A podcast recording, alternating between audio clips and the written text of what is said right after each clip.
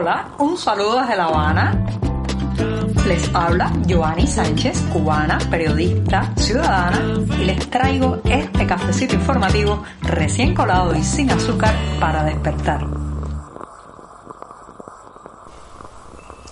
El cafecito amargo en este día atravesado es más, más que imprescindible porque me da energías para seguir la semana informativa, así que me voy a dar un sorbito largo en este 21 de septiembre de 2022 que ha amanecido cálido, soleado aquí en la capital cubana.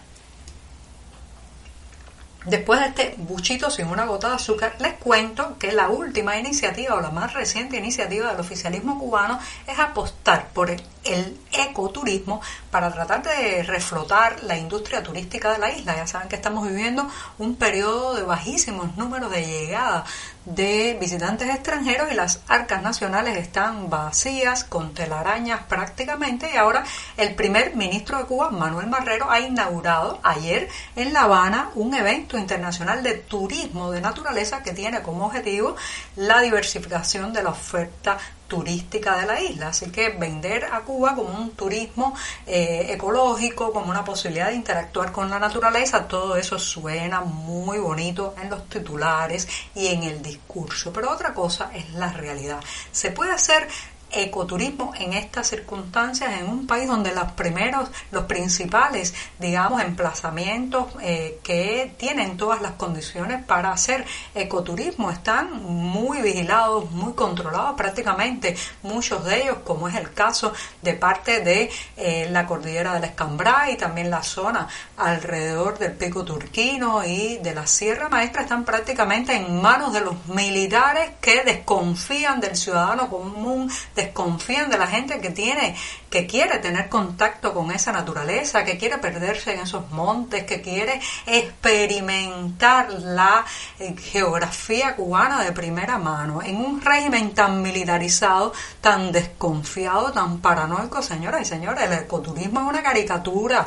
No se trata solamente de que te dejen entrar a un lugar pagando, eso sí, tarifas altísimas que prácticamente son imposibles de costear por el bolsillo de los nacionales, no solamente es que te dejen entrar a esos lugares y ver algunos árboles, algunas plantas autóctonas, alguna parte de la fauna cubana, sino también de tener la libertad de transitar por esos espacios, de acampar, de acercarse a un riachuelo, en fin, la naturaleza hay que vivirla desde la libertad y de la espontaneidad también. Y eso, señoras y señores, no va a ocurrir con el ecoturismo cubano. No va a ocurrir porque, reitero, esto es un régimen paranoico que nada más que piensa en seres humanos, montañas, ya está, ya está inmediatamente hablando de desestabilización, enemigos y contrarrevolucionarios. Así que si va a ser una especie de decorado para hacerle creer a los turistas que eso es ecología, que eso es naturaleza, bueno, eso va a ser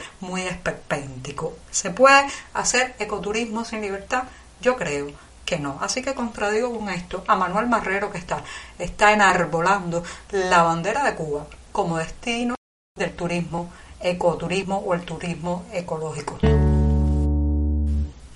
Hace unos días hablé en este programa que desde el pasado 13 de septiembre el profesor de matemáticas y física Pedro Albert Sánchez se había declarado en huelga de hambre en la prisión de Valle Grande. Les recuerdo el caso de este académico que está en prisión, señoras y señores, por el simple hecho de convocar una caminata pacífica para reclamar y reivindicar las libertades, los derechos ciudadanos en esta isla. Fue apresado en noviembre de 2021, desde entonces está encerrado y la Fiscalía le pide nada más y nada menos que cinco años de cárcel por ese mero hecho de eh, llamar a una caminata pacífica por las calles de La Habana. Bueno, ante este absurdo judicial, ante este absurdo represivo, Albert Sánchez se ha declarado ya hace más de una semana en huelga de hambre y según testimonios de otros reclusos de la cárcel de Valle Grande, parece ser que su salud se ha deteriorado hasta el punto de que ha tenido que ser trasladado hacia un centro hospitalario. Esta última noticia está por confirmar,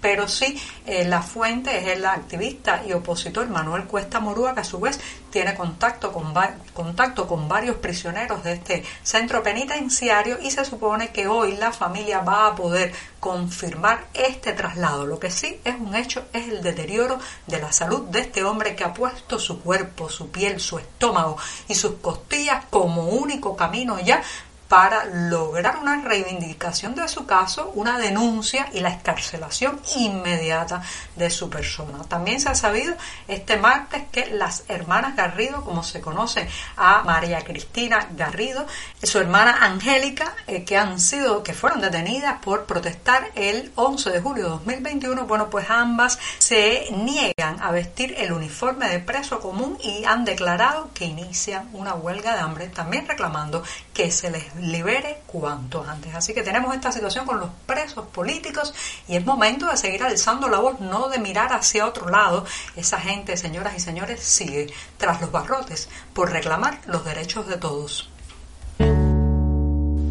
Según la prensa oficial cubana, algunas pequeñas y medianas empresas privadas de la isla, conocidas también por el nombre MIPIMES, han comenzado a exportar sin intermediación del Estado. Así lo ha dicho la prensa oficial hoy y asegura que se trata fundamentalmente de MIPIMES de servicios tecnológicos y también las vinculadas a las energías renovables que ya pueden realizar estas labores de exportación sin tener como intermediario obligado a una de esas disfuncionales, marcadas por la desidia, la lentitud y la falta de eficiencia, empresas estatales. La noticia en realidad ha aparecido casi escondida entre algunos párrafos que ha publicado la prensa oficialista cubana sobre eh, las importaciones y exportaciones de las formas de gestión no estatal, que es la manera, el eufemismo que ha encontrado este discurso oficial para nombrar a lo que en todas partes, señoras y señores, se llama sector privado, sí, los privados. Pero lo cierto es que las razones para no eh, decir a bombo y platillo esta noticia es que en realidad las cuotas de exportación son mínimas, sobre todo si se comparan con las importaciones que pues inclinan la balanza sustancialmente hacia el lado de los productos que se están trayendo a la isla. Ya saben que en esta isla prácticamente ya no se produce nada, ni azúcar, que una vez fuimos la azucarera del mundo, bueno, pues ahora prácticamente estamos necesitando también importar ese producto para satisfacer la demanda nacional. Así que el balance entre importaciones y exportaciones, bueno, se lo lleva por delante, claro está, eh, el traer productos, mercancías, sobre todo alimentos a este país donde la producción agrícola, la producción ganadera, la producción industrial de todo tipo de productos que puedan terminar en el plato de las familias cubanas está por los suelos. Mientras tanto, bueno, pues se flexibiliza, se autoriza la exportación, eso sí, de servicios tecnológicos y de energías renovables. ¿Para cuándo? ¿Para cuándo se potenciará también que los productores de alimentos en esta isla puedan poner sus productos en el mercado internacional y así estimular al menos la producción local? Y pongo punto final al programa de esta jornada puente, de esta jornada bisagra en mitad de la semana, anunciándoles que para octubre, falta bastante porque es el día 29 de octubre, ocurrirá un suceso musical en Miami. Sí, el, músico cubano, un verdadero genio de la composición musical, Meme Solís, está preparando el concierto Ocho Voces para cuatro pianos. Y en ese evento pues se presentarán nada más y nada menos que Lena Burke, Aime Nubiola, Eglise Gutiérrez, Noelia Samón y Xiomara Laugar, además de Malena Burke. Un gustazo para los oídos y también para los que puedan asistir a este espectáculo del que los próximos días en la cartelera del diario 14 y medio daremos más detalles. Y con esto me despido hasta mañana jueves, ya saben, mi día preferido de la semana. Muchas gracias.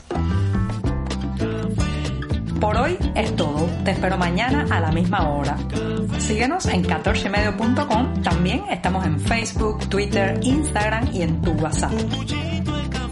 No olvides, claro está, compartir nuestro cafecito informativo con tus amigos.